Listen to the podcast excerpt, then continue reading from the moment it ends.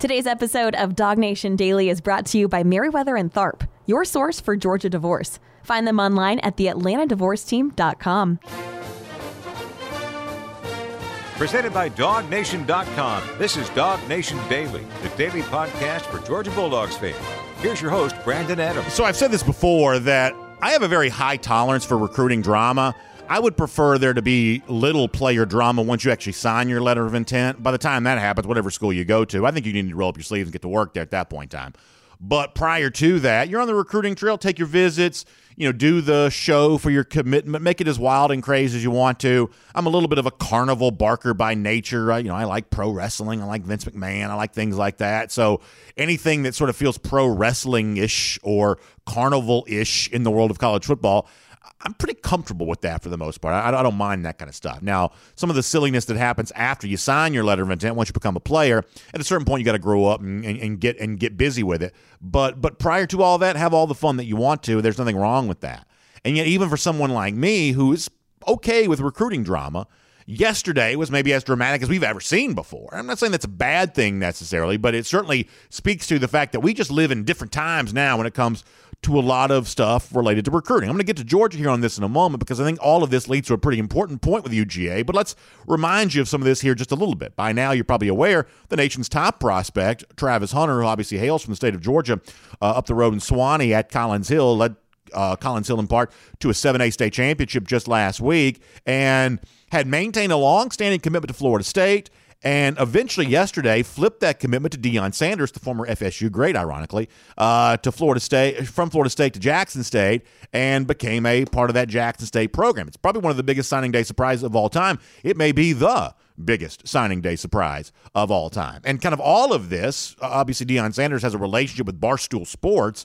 Deion does a show and appears on shows for them all of this by Deion was kind of foreshadowed a little bit. Deion had gone on a Barstool show a little earlier this week and had really kind of called his shot about pulling off a signing day shocker. I don't know that anyone could have known then exactly what Deion meant when he said this at the time, but all of this kind of fits into what was just such a wild day around college football yesterday on National Signing Day. Quick word from Deion, then we'll get to Georgia for NIL. Yeah, you were the original like NIL it, guy. It's like you literally created the transfer portal just to suit your own needs. And the NIL. The you NIL, were yeah. talking NIL before NIL. 30 Well, years Dave, ago. let me, let me tell you guys this. Let me tell you guys this. Um, signing day is tomorrow. I'm going on record to tell you guys we're going to shock the country. I'm telling you right now, you've heard it from me. We're going to shock the country. You're going you're not going to wait to this air to air this what I'm saying. All right, well, cut it. And Yeah, I was Every gonna say, news cut it and Put station- that out today. Every news station, I promise you. So what Deion's saying there is, hey, I'm saying this now, but I want you to pull this quote out, and make sure you broadcast it out because I want people to know before signing day just how big of a shocker we're going to pull off. And as it turns out, Deion was a man of his word. Bringing in Travis Hunter to Jackson State's class is as big a deal as it can possibly be. And obviously, and some of this I think is still unconfirmed, but there's obviously all kinds of rumor and innuendo that there's a huge NIL deal for Hunter as part of the reason why he's going to Jackson State to play uh, with Deion there. We'll have more on this topic later on in the show, but the whole notion of name, image, likeness, revenue was probably talked about in a way yesterday that had never been talked about before. But whether it be the the influence that it might have had over Hunter, or you look at the the program that put together the top class yesterday, Texas A&M, currently ranked number one in the 24/7 Sports Composite Team ranking. When Jimbo Fisher, the uh, architect of that class, made an appearance on the Paul Finebaum show yesterday, he talked very openly about the way in which NIL deals are influencing recruiting now, and Jimbo as the as the the coach that put together the number one class yesterday, seemingly kind of fully embracing that impact on his team and on the sport right now and making very little apology for it. Uh, Jimbo Fisher from Finebaum. you can't promise things. You can't say, I'm going to get you an NIL deal, and that's illegal. I mean, all you can do is present what other players in your university have done in the past. That is all you're allowed to do. But there was a lot of NIL deals going on before, Paul, before all this was going on. They just weren't legal. no one told nobody.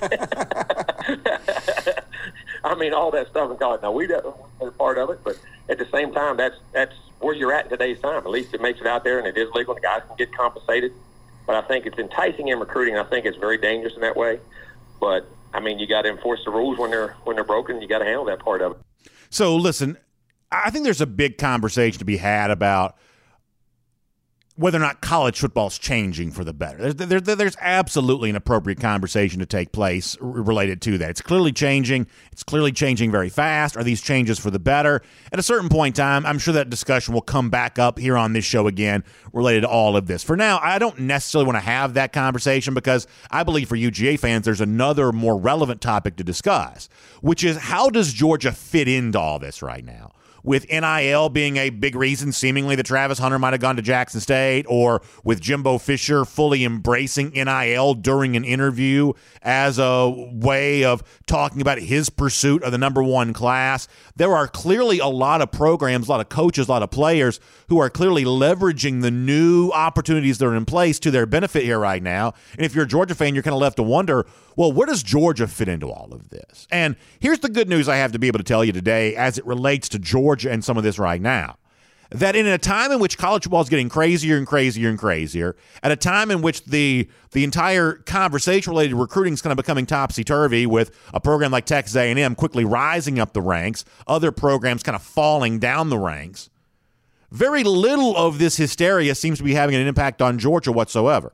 That very quietly, Georgia is just rolling right along, doing what it has always done. With frankly a little bit you know not very much fanfare yesterday. There wasn't a lot of attention paid to what georgia did but it continued to collect elite recruits stacking them one after the other after the other without any of the hysteria that seemed to define much of the rest of the sport yesterday. It kind of reminds me a little bit of what I said during the season. You'll remember me saying this that for a while it seemed like we were heading towards chaos year in college football, the kind of thing that football fans have memories of experience in the past where there's just a long list of upsets each and every week and you know from week week to week you never really know how anybody's going to play and we had at one point in time, you know, record-breaking weeks consecutively of unranked teams beating ranked teams it was just kind of this just sort of wild, you know, ride there for a while. And what we said on the show was the time that it's a chaotic year in college football, but for the most part, Georgia's not really participating in it. For the most part, Georgia's just kind of sailing right along, winning all of its games very easily, and not participating in the drama that seems to define much of the rest of the sport. Well, if that was true during the season, I think you can say the same thing is kind of true when it comes to the recruiting part of all of this there as well. Because for all the craziness that exists around the sport yesterday with Deion and Jimbo and everything else, that craziness just didn't have that much of an effect on Georgia. Now, you can say, well, BA, Georgia didn't get so and so. Nobody ever gets everybody that they want. And Georgia's not going to finish with the number one class. Right now, I believe they're, what, third in the 24 7 sports composite team ranking. Uh, they're going to have, if you care about like the total point score and things like that, you know, above 300. I mean, they're, they're going to have uh, a, a truly elite class here. And they collected five stars, one right after the other throughout the day yesterday and throughout the last you know few weeks leading up to the start of the, uh, of the early signing period. This was clearly a very successful day there for Georgia, and all of it happens at a time in which I mean, yesterday, Kirby Smart was actually asked during his press conference if, with everything that's going on in the sport right now, is all of this, in your eyes, just kind of a mess? Well, Kirby Smart kind of shrugged off the notion that this is a mess and this is crazy and this is more than he can keep up with. I think a lot of the fans feel that way. But as we heard from Kirby yesterday, that's not really the way that he feels at all. In fact, this is what he said in response to whether he thinks the entire recruiting process with Deion and Jimbo and everything else has just kind of become a mess. Kirby Smart says, no, not at all. This is Kirby. I don't have any thoughts where it needs to be heading. And, uh, you know, a mess would probably be your words. It's, uh, it's the world I live in. So it's not a mess to me. It's the world I live in. It's like, you know, you better learn to deal with it and be on top of it. And we're all dealing with the same mess. So who handles that better is everything. And uh, I focus on how we can do it better, not on how messy it is. I love that from him at the end there. I focus on how we can get better as a as a recruiting program and not fixate on how messy things are. I'm sure there are things about the current state of college football that Smart would change if he could, but since he can't, he works on thriving within the framework that's in place, and I think that makes a lot of sense. And I think it's also kind of interesting to hear the way in which Smart seems to embrace whatever change comes his way. And clearly, the Georgia recruiting apparatus wasn't all that harmed by anything that went on. Clearly, there were some other recruits that Georgia could have got that, that they didn't. I know a lot of you are going to talk about, hey, I'd like to see a little bit more success on the offensive side when it comes to recruiting in comparison to all the great defensive players that Georgia has once again added. I get all of that there as well. But the overall takeaway, before you get to anything else related to the current state of Georgia recruiting, is this. This is a time in which there is chaos up and down the uh, ladder when it comes to recruiting. Things have never been wilder, crazier than they are right now. But the more things seem to change around the sport, at Georgia, the more things seem to stay the same. No matter what the recruiting rules are, no matter what the opportunities exist are, no matter who the competition is, Georgia every single year seems to put together an elite recruiting class. And the 2022 cycle has proven to be no different. My name's Brandon Adams, and this is Dog Nation Daily, daily podcast for Georgia Bulldogs fans, presented today by Meriwether and Tharp. Glad to have you with us. We're live on video starting at 9:45 for our first and 15. There in the Dog Nation app and at DogNation.com, and of course 10 a.m. across the video platforms: Facebook, YouTube, Twitter, Twitch, radio at noon. Great to be back on the radio in the Classic City again today on Athens Sports Radio 960 The Ref, and of course as a podcast, the Apple Player, Spotify, all the different podcast platforms including posting the show each and every day to the world famous dognation.com. We are just very happy to have you with us for all of that. And listen, after a long day of recruiting coverage yesterday, and back in the studio here today, uh, Dog Nation obviously a big part of everything going on right now, and we would not be able to do it if not for our outstanding sponsors, including our friends at Meriwether and Tharp, your source for Georgia Divorce. And I have a great time doing the show each and every day. There's nothing I enjoy more than having a UGA football conversation with you about recruiting or the college football playoff or whatever it is that we're discussing.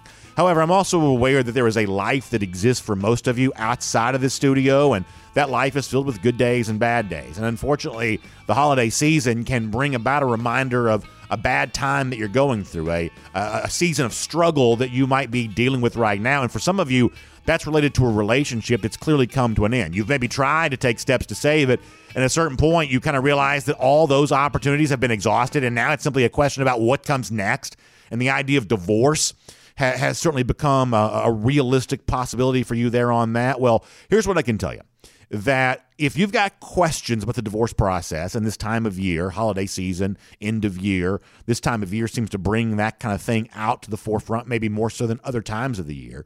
If you've got questions about the divorce process, Meriwether and Tharp can provide those answers for you. And, and the great thing is, and this is why I always have great confidence in recommending Meriwether and Tharp on this show, it's because so much of what they want to offer you is free. So much of this is, hey, here's a blog post where we explain this, or here's a podcast where we kind of get more in detail about this other issue here. Or they're just the kind of people that will listen to your story. And sometimes there's just something really valuable in having someone just listen to what you have to say as you talk about what you've been going through. That feels good to be able to do that, especially when it leads to the kind of process that can set you up for great success in the season of your life that is to come after this, related to finances and your relationship with your children and all of those heavy, weighty topics that kind of uh, become a big part of the divorce conversation. So please do me this favor. Do yourself this favor, I guess is the best way to say this. If you know that divorce is what's next for you, or if you believe it might be, check out my friends at Meriwether and Tharp. They truly are my friends. Bob, Ashley, and uh, the whole team there. Uh, Jason, uh, so many great folks that I've um,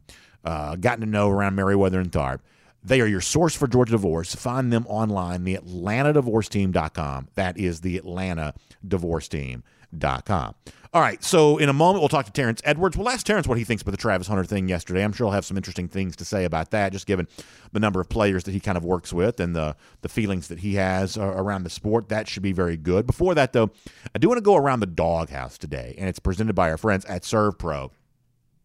And I don't think there was any greater success story for Georgia in this 2022 class than with the defensive backs. Georgia brought in an incredible haul of multiple five stars. Obviously, you'd like to have gotten five star safety Kamari Wilson yesterday. That's certainly true. He chose Florida instead. But when you look at Malaki Starks, when you look at, you know, Daylen Everette, when you look at uh, Jaheim Singletary, when you look at Julian Humphrey, when you look at the names, and you could keep on going on that list, when you look at what Georgia added there, that was clearly a big part of the success story here. And, you know, Smart made it very clear that even though they brought in a lot of guys, they didn't bring in too many because, from Smart's perspective on this, they needed a lot of guys there at that spot. In fact, this is Kirby very candid on why so many top line defensive backs were brought into Georgia for this 2022 class. What Kirby said about that. We don't have enough DBs now. I mean, I don't know what you would be referring to. Uh, I don't know how many are in there. I get confused between what's in and what's not in. But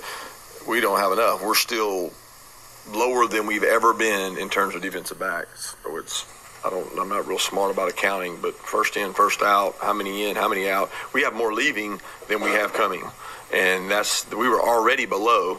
So if you have more leaving than you have coming, then you're actually negative net gain. so we're still behind the defensive back position, and it's a it's a position that's been really, you know, it's been tough for us this year because we've not been able to play uh, uh, dime packages. We've not been able to do some of the things we want to do, and that's six DBs on the field. And I, I am really proud of the DBs in this class that we have, um, but we're not we're not anywhere near where we used to be. I mean, we, I guess I think we all I think we have seven that left since the last uh, year. And then you throw in the seniors, those those kind of core Georgia guys that have been here forever that are now finishing. When you add that seven plus four or five, that's that's that's a one year window of 13 to 14 guys. So in my mind, you know, we're still kind of short numbers of uh, scholarship players. A little bit of a TED talk there from Kirby on the subject of defensive backs, but nonetheless, uh, he kind of gets into why they wanted to sign so much. In a moment, I'm going to play another clip for you from Kirby where he talks more in detail about why defensive back is such a valuable position right now. However, before I play that, let me just acknowledge kind of the elephant in the room here for a moment. I, I've seen these comments. I've heard heard you even mention this to me in person on social media or in our comment sections here for our video shows there's this thought of, oh, well, it's great that Georgia has signed another gazillion five stars on defense, but what about the offensive guys? What about all of that? And I think that's a very fair question. I, I truly do. Tomorrow, I'm going to do a little bit of a deeper dive on this about what the 2022 class means for Georgia's offense, offensive identity, offensive philosophy going forward. It's totally a fair question. It, it's totally worth kind of getting into there on that. But here's the one thing I, I want you to not make sure you don't miss is that I think people kind of set up this false choice in their mind of, well, all these defensive guys don't matter. You know, Kirby Smart's got to learn that it's the offensive guys that are valuable. Though, you know, those are the guys that, that that mean and matter more than anything else. And I think some fans are genuinely concerned that maybe Smart doesn't realize that, that Smart doesn't understand how valuable offensive commodities are, and that maybe he is deluded to think that – all that truly matters is the five star defensive guys. If you've got enough of those, it doesn't really matter what you have offensively. I, I, I don't believe that's what Kirby Smart actually feels. I, I, don't believe that's what his thoughts are. And for folks who may be on the fence about wondering, well, is that true or it's not? I want you to listen to this. This is Kirby Smart speaking more about why they needed so many good defensive backs. And for those of you that are a little concerned that maybe Smart doesn't truly recognize the value of offensive commodities, five star offensive prospects. Smart does drop in a line here at the end of this clip that I do think is worth your attention. So listen to this from Kirby, also on the subject of defensive backs, but the idea of offense comes up a little bit here too. Kirby once again. Your ability to play man to man, I think more in college football now than ever before. If you have a liability in coverage, it's easier to find it. You know, it used to be we were all up in a, in a little phone booth, and now we're all out here so your mistakes or your uh, your guys that can't cover, it's almost out of control. Like they like they, they, they, they, they spot it on you and they get you. I think this group, number one, has speed. They have man to man cover ability. Uh, they're going to help us, but there's just not enough of them. And it, what's interesting is it used to be you couldn't find O linemen and D linemen, and I still think they're hard to find. But you see these schools, top notch schools, all on the same uh, DBs because there's not enough of them to go around. You know, the, the premier position right now uh, for a lot of people is to go play wide out, and we got to find some guys that can cover those guys. So, do you hear that at the end? Smart acknowledges, hey, the premier position in college football right now for a lot of people is the wide receiver spot. So for folks who wonder that does, does Smart not realize how valuable passing attack is? Does he not realize how valuable great quarterback play is? Does he not realize how valuable great wide receiver play is?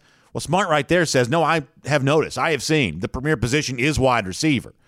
And I think folks are kidding themselves if they think that Georgia wouldn't have liked to have signed wide receivers who are every bit as good as the five star cornerbacks that Georgia signed, or the five star safety that Georgia signed, or the five star edge rusher that Georgia signed, and Marvin Jones Jr., probably the biggest single win that Georgia got all day yesterday. Um, obviously Georgia would have liked to have added the kind of prospects on offense as they added on defense. They just are not at that level right now. No, most programs aren't. So while you're waiting to get to that level offensively, does that mean you don't want elite defensive players? Uh, of course it doesn't. I mean, I've seen it kind of suggested that hey, right now, the only thing that matters is quarterback play and scoring a bunch of points, and recruiting five stars on defense doesn't matter at all. You don't have to choose one or the other. It's not a false choice. Georgia's pursuit of five star defensive names has not stopped its ability to also pursue elite offensive names. It's just easier for Georgia to get those guys on defense because that's the spot where it's had success. Now, we'll get into this more tomorrow. Next year, year after that, it becomes even more important for Georgia to start to match the offensive success that mirrors what Georgia's done defensively. I think this year was a big step forward there in that regard. But if Georgia's going to really break through and give itself the best chance winning a national championship, not to say that it can't win the national championship under its current circumstances this year, but the best chance for winning the national championship would, of course, involve having an offense that's every bit as good as your defense. And maybe over the course of time, that's going to happen. But while Georgia's waiting for that to emerge, of course you still want great talent on defense, and that is what Georgia got yesterday. That is around the doghouse. It is presented today by our friends at ServPro, and ServPro does a very specific thing for uh, the homeowners here in our audience, and this is the kind of thing that really matters because. You know, over the course of time, there's just a chance that something bad might happen around your home. You might have some fire damage, you might have some water damage, you might have the kind of damage that leaves your home almost looking irreparable. I mean, it almost seems like nothing can be done. And that can be kind of a scary and concerning thing to deal with. And that's where my friends at ServPro can step in because what ServPro has are restoration specialists. They are specializing in restoring your home. That means the damage that you're dealing with, fire damage, water damage, things like that, they can get it back like it never happened. Each and every ServPro franchise is also independently owned and operated. That means you're dealing with business owners who have some skin in the game. Your happiness is as important to, to them as it is to you because that's how they build their reputation and continue to th- succeed and thrive in business the way they are right now. That's why I have great confidence in recommending ServPro to you. In fact, I'll invite you to check them out online, servpro.com. That's S C R V, servpro.com, to find out the way in which their restoration specialists can handle your fire damage, your water intrusion damage, things like that that can cause a real headache for you as a homeowner they can get it back and make it like it never happened. So trust ServPro today. Find them online, servpro.com. All right. Uh, good to have you with us here on the program. Before we are done on today's program, we're going to make some fun of new Florida coach Billy Napier. It's just kind of time to do that. Billy's been on the job here for a little bit, hearing from a lot of Florida fans over the course of the last couple of days. So uh, we'll kind of uh, fire back on that a little bit today before we're done. But for now, on what Georgia did bring in for the class of 2022, what Georgia still needs to do in terms of its offensive evolution and everything else there. Let's talk about it all. Great former Georgia wide receiver, terrific, terrific voice to break down everything involving UGA football. Uh, let's talk to Terrence Edwards right now here on Dog Nation Daily, presented by Meriwether and Tharp. From Athens and across the SEC or wherever the recruiting trail may lead, here's a DogNation.com insider.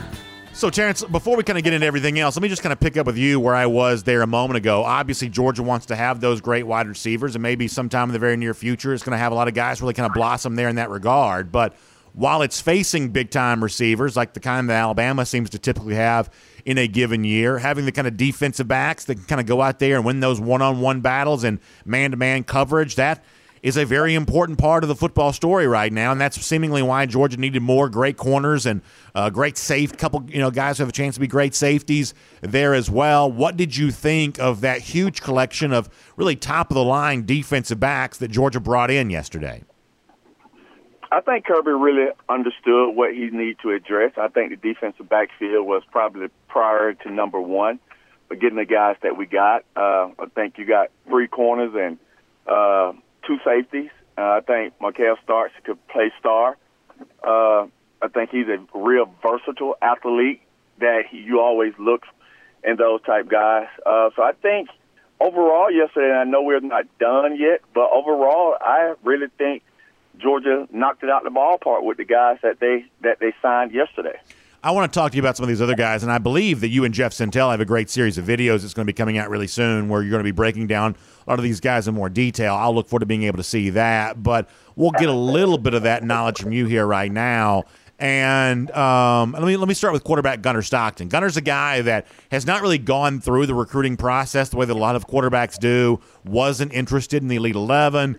Uh, I think that lack of participation in the camp circuit's probably hurt his recruiting ranking a little bit. I saw Gunner in person. He's one of the toughest guys I think you'll ever see. You know, he just takes a beating and shakes it right off. Very, you know, you know, very you know, physical guy. You know, doesn't shy away from contact. Obviously, the statistical performance speaks for itself.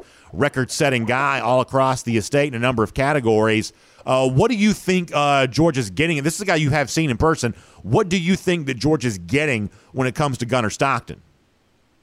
Uh, I think this is the type of quarterback I think Georgia has really uh, asked for. It's a type of quarterback that I've asked for publicly. Uh, you know, I've watched Gunner up close twice this year when they, uh, my Pace Academy took on his Rabun County team twice this year and didn't go very well for us. But you see a guy with a very strong arm. You see a guy that's built uh, to handle the pounding that the SEC will bring, especially a quarterback that has the ability to run. Uh, and he's he's tough. I mean, if you watch that Thomasville game where they lost in the playoffs, he was bloody to out of his mind, yeah. but he was not going to go out of that game. And when you have a quarterback that that's that's played a game like a linebacker and your teammates are going to respect that. And the guy is a tr- terrific player, terrific leader. You've never heard anything bad about it. And I think I kind of love my quarterback to be the guy that's not out in the front. Don't really see him on social media very much. Didn't hit the camp, camp circuit. He know he, who he is. He doesn't really realize or care about the rankings, the stars. He's comfortable in his own skin. Here's the one thing I've kind of said for next year, Terrence, with Gunner coming in and with Brock Vandagriff presumably here and Carson back and whatever else. Maybe Stetson and JT both come back. Who really knows about that? I just wanted to be an open competition. You know, it's one of those things where whether it be Stetson, JT, the young guys, let's just throw them all out there and let's have it be an open competition. You know, last year it seemed appropriate to name JT the starter before the season began. That's essentially what Kirby Smart did. This year, that doesn't really feel appropriate anymore, given the fact that JT hasn't played very much and given the fact that while Stetson's given Georgia a lot, there are still some questions that persist about him. And you've got these, you know, elite recruits kind of waiting in the wings, guys like Brock, guys like gunner I mean, to me, an open competition at the quarterback spot where you give Gunner a chance, and you give Brock a chance, and you give Carson a chance, you give you know the the veterans a chance to kind of reaffirm their status. To me, an open competition is what the quarterback story in 2022, I believe, needs to be about. Do you agree with that? I agree. I think uh, you got a lot of guys that are capable of uh, winning a job, bring something different to the table. Brock is another guy that's you know six three.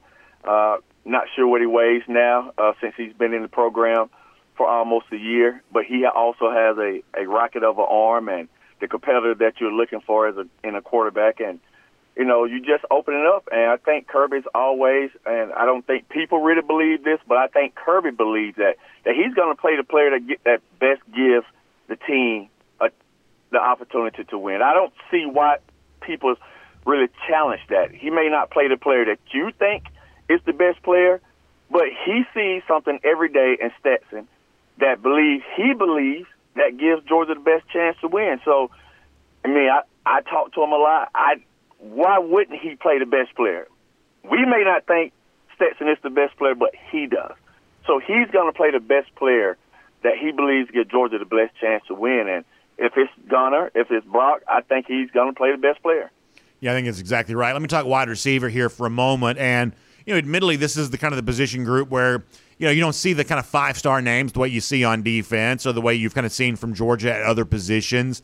Uh, of course, I've seen guys like Cole Speer in person. I, I, think he has a chance to be a really good player at Georgia. And as you've pointed out many times, you know other guys like A.D. Mitchell and Ladd McConkey that didn't necessarily have the great recruiting pedigree have gone on to really impressive success at Georgia, especially in the person of Ladd, who's you know clearly become a weapon for this Georgia team despite you know very little recruiting accolades at all. So you know just kind of from one you know perspective, you know from as wide range as you want to make it here what did you think uh, about what Georgia has added at the wide receiver spot and how these guys kind of fit into what is uh, going to be ongoing at Georgia next year?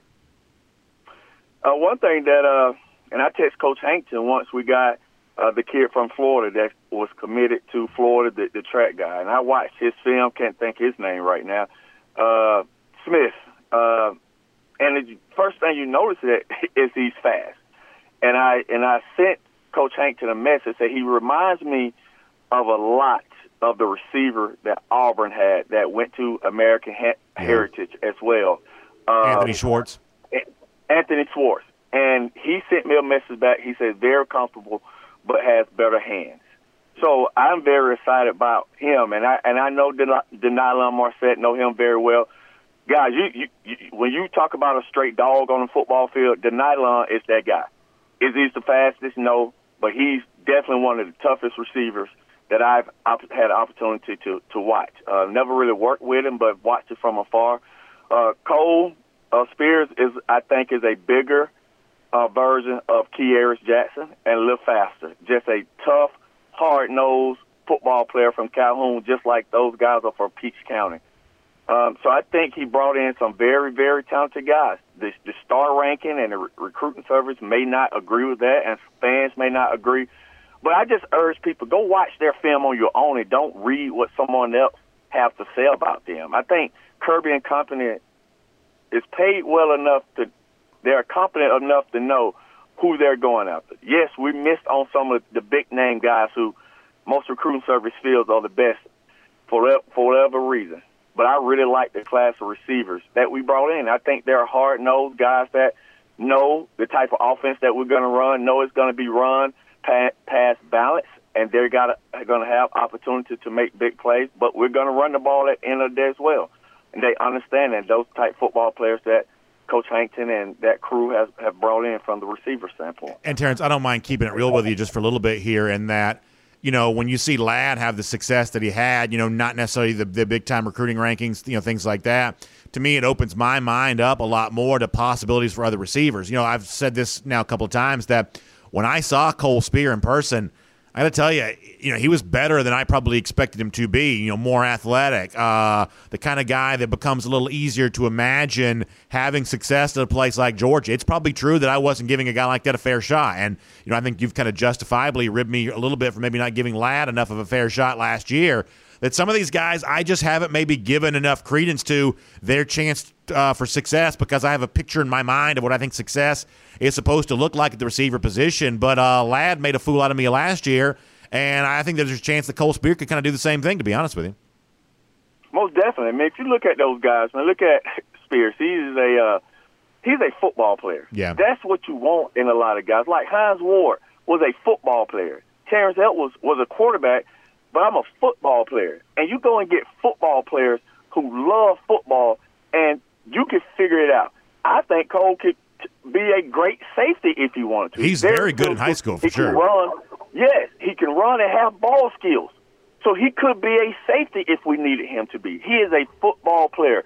And give me a football player any day of the week, and I could win games with him. Oh, I don't disagree with that at all, Terrence. That's well said. Hey, a little bit of time before we let you go here. Obviously, the big story yesterday was Travis Hunter going to Jackson State. The rumor out there is he's going to get a big NIL deal for doing so. He's obviously the kind of guy that grew up idolizing Deion Sanders. That's a part of this story, too. And he, you know, based on his own statement, is also honored to be a part of the HBCU heritage there as well. This is a huge story. What did you make of the way it all unfolded with Travis yesterday?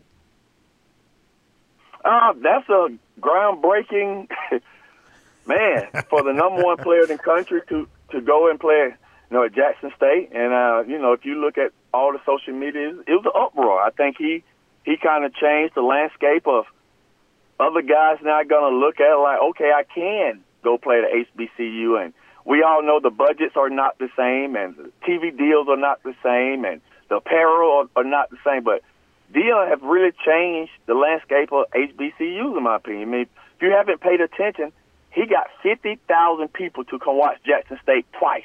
Yeah. The game this weekend at the Benz is sold out.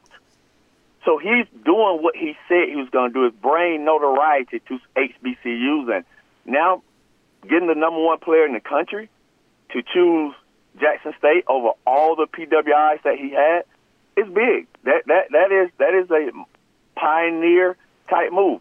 Would it be sustained? I don't know. but Travis Hunter said I would do it. And I don't think anyone else could have pulled it off besides Travis Hunter. Yeah, I mean, so you, congratulations to the young man. Congratulations to Deion. you bring up the crowds. I mean, I, I saw, I think it was like highlights or something from one of the Jackson State games this year. Terrence, the stands were packed. I mean, I had no idea that there was that kind of, I, I guess, even potential for fan support because below the the level of game we typically talk about here, I mean, there's not a lot of fans in the stands for most of these games, and yet they were packing it out there for uh, Jackson State. So, I mean, clearly Deion has brought a level of prestige to that program just because of what a big name he is. Right, right, and uh, I mean, he he brings energy and electrician to the program. That's the way he played. That's the way he is. And man, I mean, some you know some schools, college schools, don't get fifty thousand plus people in their stadium, and That's he right. got it twice. And they're and they're sold out this weekend. So everyone is paying attention. I could honestly say I've never watched a Jackson State game until this year. So I had a kid that I trained here that plays at Jackson State as well. So I paid attention more because he was there, transferred from Louisville to go there. So if he's doing what he set out to do, is just bring notoriety to the HBCUs, and he's done a great job. Well, speaking of training, before we let you go, obviously bubble work is getting going. You're getting that next generation of pass catching targets ready, tight ends, wide receivers, everything else. And for uh, folks who've heard us talk about this before, but they haven't taken the step to do that work with you and improve their game and, and really polish their craft, how can they get in touch and how can they be a part of some of the offseason work you have coming up here? Oh, you can find me on all social medias at Terrence Edwards Wide Receiver Academy. Hey, Terrence, man, I always love talking football with you. I, I appreciate your passion for the game, and we will look forward to speaking to you again soon. Uh, thank you so much. Let's take a look around the rest of the league. This is SEC Through. By the way, let me just squeeze this in real quick here because I don't really have anywhere else to mention this in the show. So, speaking of NIL deals, I guess George Pickens has gotten one now there as well. You may have seen this. I don't fully understand what this is, but he's uh, going to be a part of like the Tom Brady kind of apparel thing. He's going to be a Brady ambassador. Uh, Cade McNamara from Michigan is going to be a part of that. Grayson McCall, the Coastal Carolina quarterback. Uh, Shedeur Sanders, Deion's son, going to be a part of this there too. So, uh, so George Pickens getting a little, little, a little bit of an NIL deal here associated with Tom Brady. So, uh, congrats to George there on that, and go get yours, young man, when it comes to that. By the way, Cruiser on the SEC, courtesy of Royal Caribbean, and speaking of uh, a chance to get yours, for a lot of you, the thing you want to get is a really fun vacation opportunity right now. That's what uh, Royal Caribbean is going to provide for you. Y'all, I cannot wait for this. To be honest with you, I'm just kind of running on fumes right now a little bit. Now, I love this time of year. I love recruiting. I love the college football playoff. I love everything about that. But between that and obviously trying to help my wife get our family ready for Christmas and all the stuff that goes on, eventually you just sort of run out of gas. I am just so ready for a vacation. Well, coming up in April, not only do I get a vacation, I get a Dog Nation vacation. I, I, get the kind of thing that I've been dreaming about doing here for a while. We wanted to make this year the biggest of all time in terms of the things that we're able to do, and the biggest event ever is going to be a big part of it. I'm talking about the Dog Nation Cruise, setting sail April 25th from Port Canaveral there in Florida. Easy drive for most of us here in the Atlanta area, state of Georgia.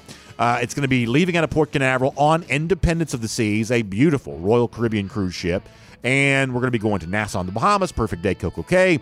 We're going to have special Dog Nation themed events while on board, and obviously taking advantage of all the great amenities and opportunities and excitement that goes along with a Royal Caribbean vacation. It's going to be really fun. So we've had a huge response to this already. I've uh, been hearing about some of the cabin bookings we've already had. So we've already got a big collection of folks who've officially signed up to join us, and we need more. We want you to be there as well. So DogNation.com. That gives you a link right there at the top of the page for the Cruise and Vacation Authority. You've probably already hovered over this link. You've probably already clicked on it one or two times there as well. You've dreamed about doing it. Now it's time to go ahead and truly finish it off. Punch your ticket. Be a part of the Dog Nation Cruise, setting sail in April on Independence of the Seas, out of Port Canaveral, going to Nassau in the Bahamas, going to Perfect Day Coco Cay. Really want you to be there and be a part of all of that.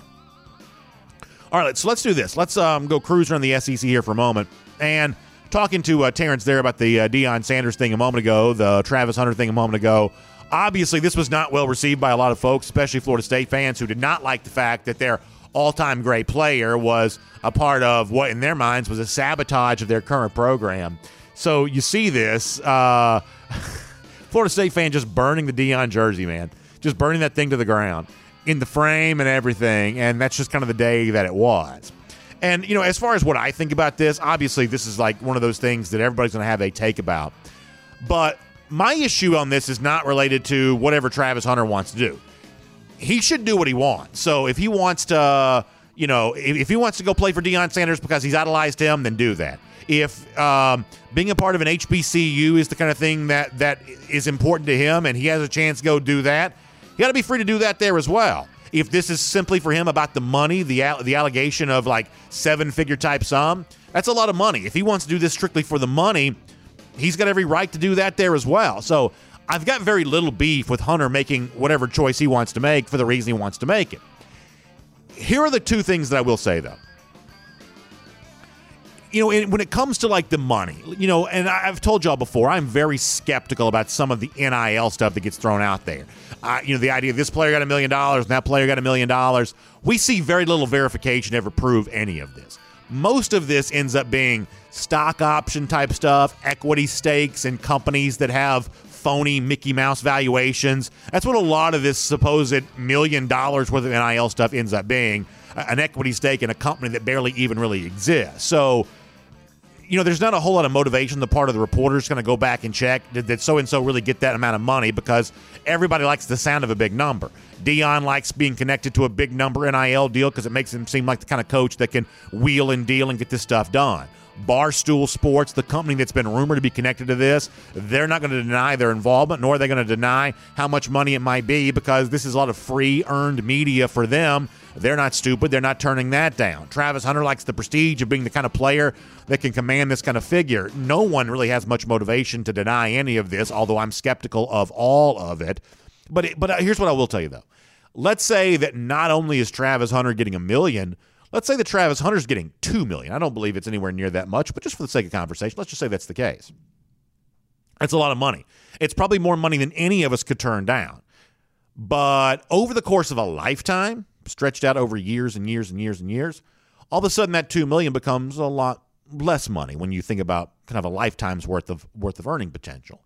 And where I'm going with this is this, you know, Travis Hunter's coming off of a fairly significant injury, the kind of thing that took him off the field for a good portion of his senior season there at uh, Collins Hill, and the kind of thing that when I travel in circles around high school football, a lot of people still ask a lot of questions about. They're concerned about the injury. Obviously, uh, good due diligence done by Collins Hill to get him cleared and uh, get him back on the field to help them win a state championship. But still, had Hunter gone to a place like Georgia, and by the end of his recruitment, I don't think that Georgia was necessarily that big of a factor for Hunter anymore. But had he gone to a place like Georgia, I can promise you this that a big part of the early days for Travis on a campus like UGA would have been a very rigorous medical rehab regimen. That just would have been a very big part of what he was doing because it's one thing to be cleared to play in your senior season of high school, and it's another thing to have an injury like that completely in your rearview mirror. And I don't know what kind of treatment he's going to get somewhere else. Simply don't know that that when you think about making a more traditional choice to go to a place like what I presume is Florida State, also probably top notch medical stuff. I know that exists at Georgia. I presume it might at Florida State there as well because of the money involved. What people don't realize is is that players get hundreds of thousands of dollars worth of free medical care. And when it comes to your long term earning potential, that's a big part of what goes on in a place like this. So I think that's the kind of thing that should also be considered. And while I'm fine with Hunter making whatever choice he wants to make for whatever reason he wants to make, what I don't like is some of the cheerleading that goes on uh, in the media related to stuff like this because they love the idea of the tradition of college football being taken down a peg as if somehow this is the kind of institution that serves to like oppress the players to play the sport. That's the part that seems silly to me when I see overwhelming examples year after year after year as to how the college football system actually serves the players that play it. Uh, but nonetheless, uh, that's obviously the big story that is out there today. A few other stories kind of bounce through here pretty quickly. Uh, Urban Meyer fired as Jacksonville Jaguars coach. And this is, you know, not just an NFL story because for a long time, Meyer was one of the most prominent names in the world of college football. Obviously, won national championships as a head coach in the SEC there at Florida. And I guess the only thing I got to say in response to this, first of all, you can't have a year go worse than Meyer's year went for Jacksonville, whether it be the odd video that came out of him seemingly dancing and grinding and doing stuff like that, or the most recent allegation that he kicked his kicker, which is kind of a strange thing to even, you know, talk about there too, plus all the other stuff in between all of that. Just think about this though. 2014 was the first year of the college football playoff. That wasn't that long ago. Urban Meyer was the national champion at Ohio State. And the reason I bring that up is this that in 2014, Meyer had gotten a head to head win against Nick Saban. And while, you know, Saban had won two of the uh, the three national championships prior to that, just before that, Urban Meyer had won a couple of national championships there at Florida. The point is, in 2014, when you talk about best coach in college football, you didn't just say Nick Saban and nobody else the way that you kind of do now. Back then, Urban Meyer's name was mentioned in the same sentence, often the same breath as Nick Saban's. That's the kind of coaching reverence folks sort of had for Meyer at the time. And here we are now, what, seven years later? Think about how quickly that's just completely disappeared.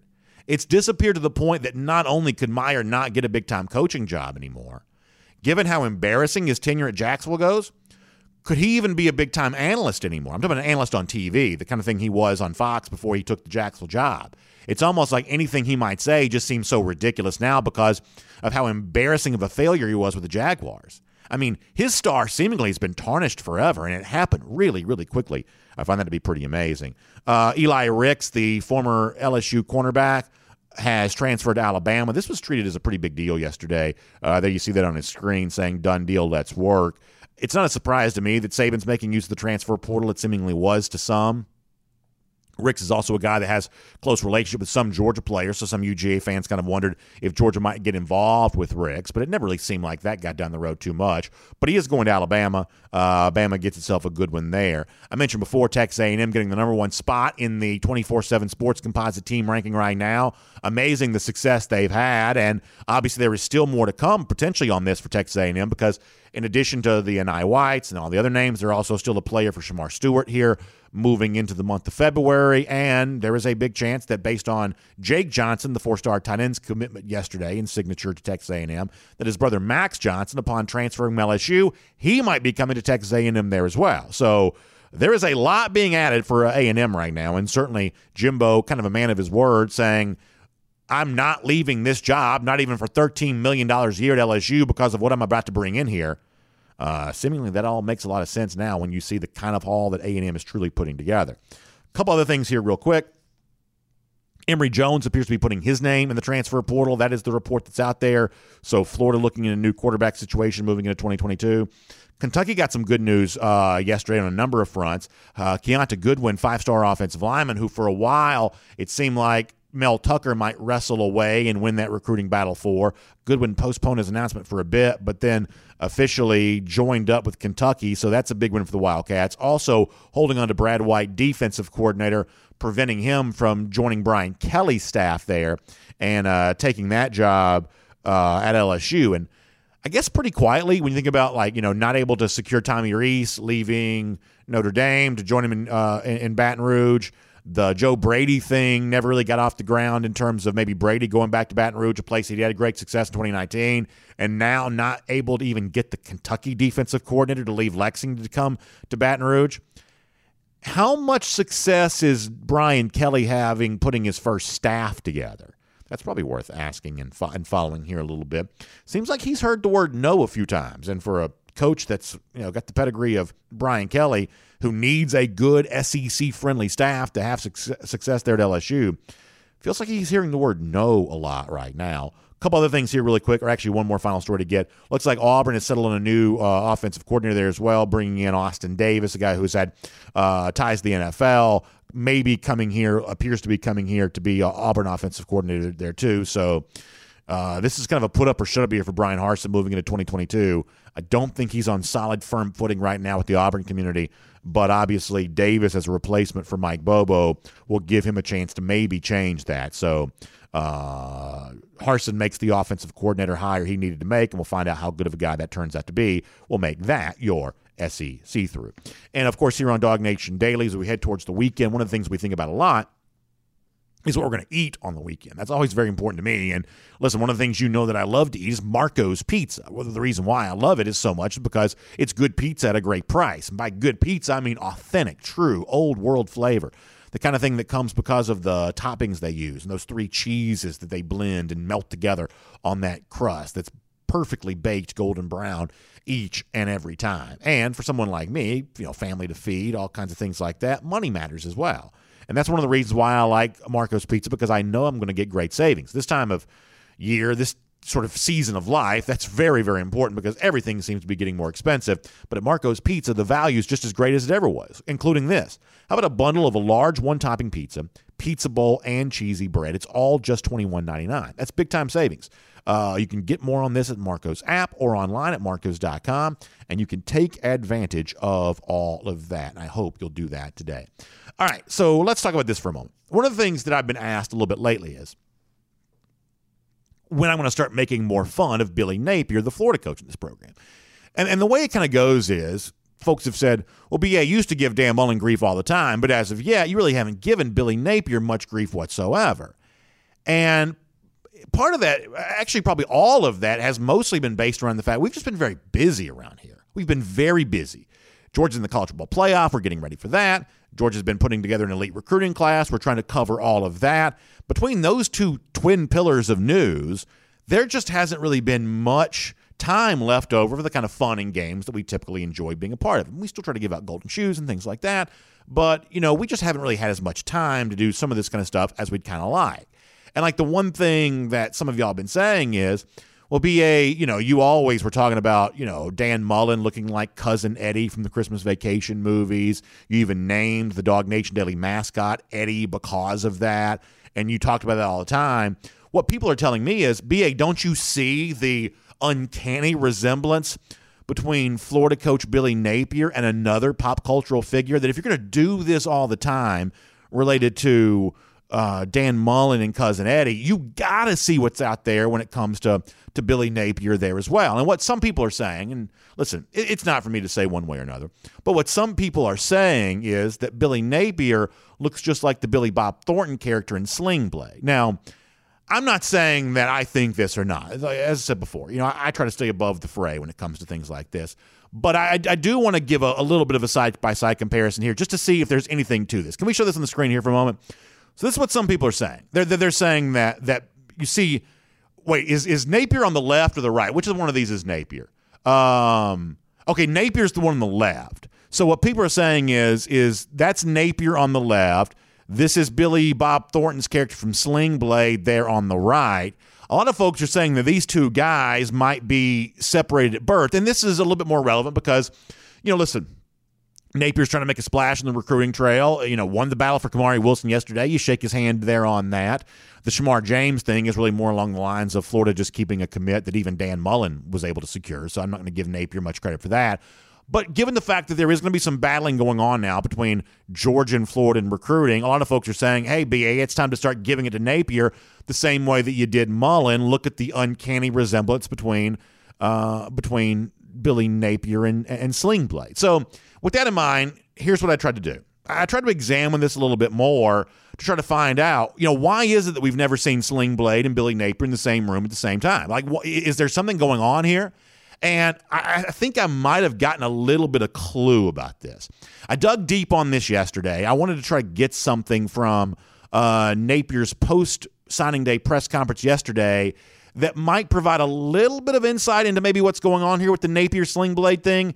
Take a listen to this and see if you notice what I noticed Billy Napier from yesterday. I think the first thing to acknowledge here is that uh, uh-huh. although it's been a short amount of time, uh-huh. uh, National Signing Day is a uh-huh. team effort. Uh-huh. Uh, there's no question that we've had yeah. Great cooperation from the administration. Uh-huh. Did you get that? Maybe there may be something to this sling blade thing.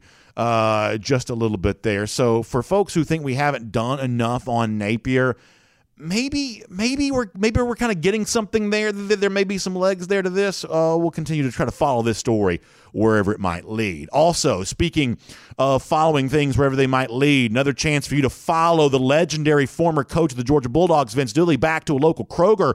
Again, signing some uh, of his great books. Obviously, we've been telling you about this. Dooley's Playbook, which is an amazing book, talking about 34 of the greatest plays in Georgia history, accompanied by a Steve Penley painting and great behind the scenes information by from Coach Dooley about how it all came together. This is a great book. Uh, we've heard from some folks who came and visited Coach Dooley this week when he's been doing some of these book signings, and they've certainly enjoyed all of uh, of this. It's a, it's a, great tradition. Kroger's been doing this a lot over the course of the last few years, welcoming me in, Coach Dooley, this time of year, and he does a great job. Uh, you know, spending time with folks. He's got a beautiful signature. I'm the kind of person that collects, you know, things like this. You know, a nice Arnold Palmer used to always talk about this that when you sign an autograph, you ought to be able to read your autograph. And Coach Dooley definitely has one of those kinds of signatures that you can read. It's a good looking signature. He tells great stories in person. And it's just a great uh, experience anytime you get a chance to spend some time with Coach Dooley, something I'm very lucky to have said that I've been able to do a few times, and you can do that yourself there as well. So, Coach Dooley is going to be at the Peachtree City Kroger. That's 1017 North Peachtree uh, Parkway. Uh, it's from 4 to 6 p.m. tonight. So, it's the Peachtree City uh, location for Kroger. The, the address, once again, 1017 North Peachtree Parkway in Peachtree City. That's 4 to 6 p.m. tonight, uh, December 16th, of course. So you can be there. You can get your book signed by Coach Dooley, get your photo taken with him, and really just enjoy some time with a UGA legend and also a great holiday gift that you can keep for yourself or you can give to somebody else. Great chance to see Coach Dooley coming up later on today there for the folks on, on the south side there in uh, Peachtree City. Also, heading towards bowl season, heading towards pro football playoffs, heading towards all of that. BetUS, the one to turn to to get some action down on the game. Games are more fun when you've got some money riding on the outcome, and that's what BetUS provides for you. And speaking of money, how about getting more money in your account than you start with when you use the promo code DN125? What that means is you've heard me talk about BetUS. It's the time now to get signed up and be a part of uh, all the action there. BetUS.com. When you open your account, use the promo code DN125. DN stands for Dog Nation. And BetUS is going to give you a 125% sign up bonus for getting started. They've been around for more than 25 years. America's most beloved sports book. You don't get to be that unless you take really good care of your players. And BetUS taking really good care of you. So BetUS.com, promo code DN125, 125% sign up bonus, and best of luck as you get your action down on bowl games and NFL playoff games and everything else in between with our friends at BetUS. All right, on a serious note to kind of wrap things up, one of the things that I love about the National Signing Day time of year, I'm a Georgia fan. I like Georgia adding great players. That's always really cool. But in addition to that, I love the personal stories of the players that rise to this level to achieve a, a really a childhood dream for them and the parents that have gone along with them on this journey. So with that in mind, you know, I, I, said before that I think that Marvin Jones Jr. may be about as big a recruiting win as Georgia's gotten for the 2022 class. And it was great to see uh, his father, of course, the great uh, former player himself, Marvin uh, Jones, on Twitter yesterday saying, When you raise a boy to become a fine young man, he did exactly what a young man would do, and that's make his own decision. Always taught him never let anyone make big decisions for you that you don't have to deal with the consequences. The end. Great stuff from uh, Marvin Jones Sr. regarding Marvin Jones Jr. And how about Malaki Starks' mom there as well? You talk about a moving, touching picture. Young Malachi on the left as a child just getting his football career started. And now, as a member of the Georgia Bulldogs, she says, I'm not crying. I'm not crying. Well, listen, I think there are a lot of tears shed yesterday for a very good reason for all kinds of folks as these dreams come together. So, congratulations to all the parents of all the Georgia signees there yesterday. And by the way, speaking of the lousy, stinking Gators, 317 days from right now to look on the wall to make sure I had their number right. 317 days from right now, Georgia against Sling Blade gets another win in this rivalry. That is our Gator Hater Countdown. We'll be back tomorrow, Dog Nation Daily, presented by Meriwether and Tharp. Look forward to talking to you then. And on the podcast, I'm the R.S. Andrews podcast cool down. We'll take a few of your comments here today. Some of this coming via Twitter here today. Uh, Chase Smith on the subject of Florida. You know, there's been some Florida bragging because of getting Kamari Wilson, Shemar James. Chase says that Florida's only pushing to crack the top 50 by getting back players who are already committed to them, meaning Shemar James. He says you can't be serious to Florida fans who want to say that you know, somehow this proves something about them. He says uh, Florida's class is below Georgia Tech, Vanderbilt, Memphis, Rutgers. But yeah, I guess uh, go off. I guess so. Uh, Chase Smith having some fun at the expense of the Florida Gators, which you love to see. Um, also, SPQR. This is SPQR dog on Twitter asked about when the podcast goes up. This is one of the reasons why we were always a little bit hesitant to want to do a podcast cool down, the kind of thing that delayed the show being completed because we do try to get the show posted by 12:30 or so each and every day.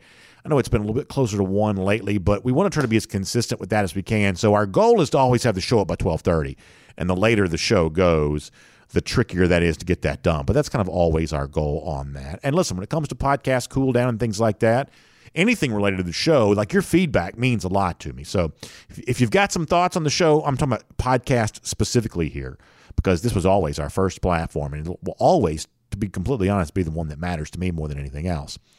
So I want to hear from you about what you think about it. So let me know.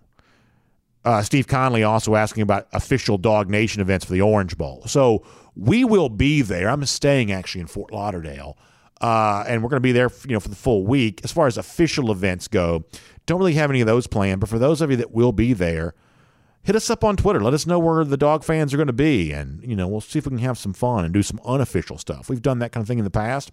Maybe we can do that in and around Miami for the Orange Bowl heading into that showdown against the Michigan Wolverines. I'll look forward to being able to do that. I appreciate all of you being with us here today for RS Andrews Cool Down. Of course, find them online, rsandrews.com, for your air conditioning, heating, plumbing, electric needs. They'll show up on time. They'll do the work that's promised for the price that's promised. You can trust RS Andrews on that today. We'll be back tomorrow for more DawgNation Daily, presented by Meriwether and Tharp. We'll look forward to talking to you then.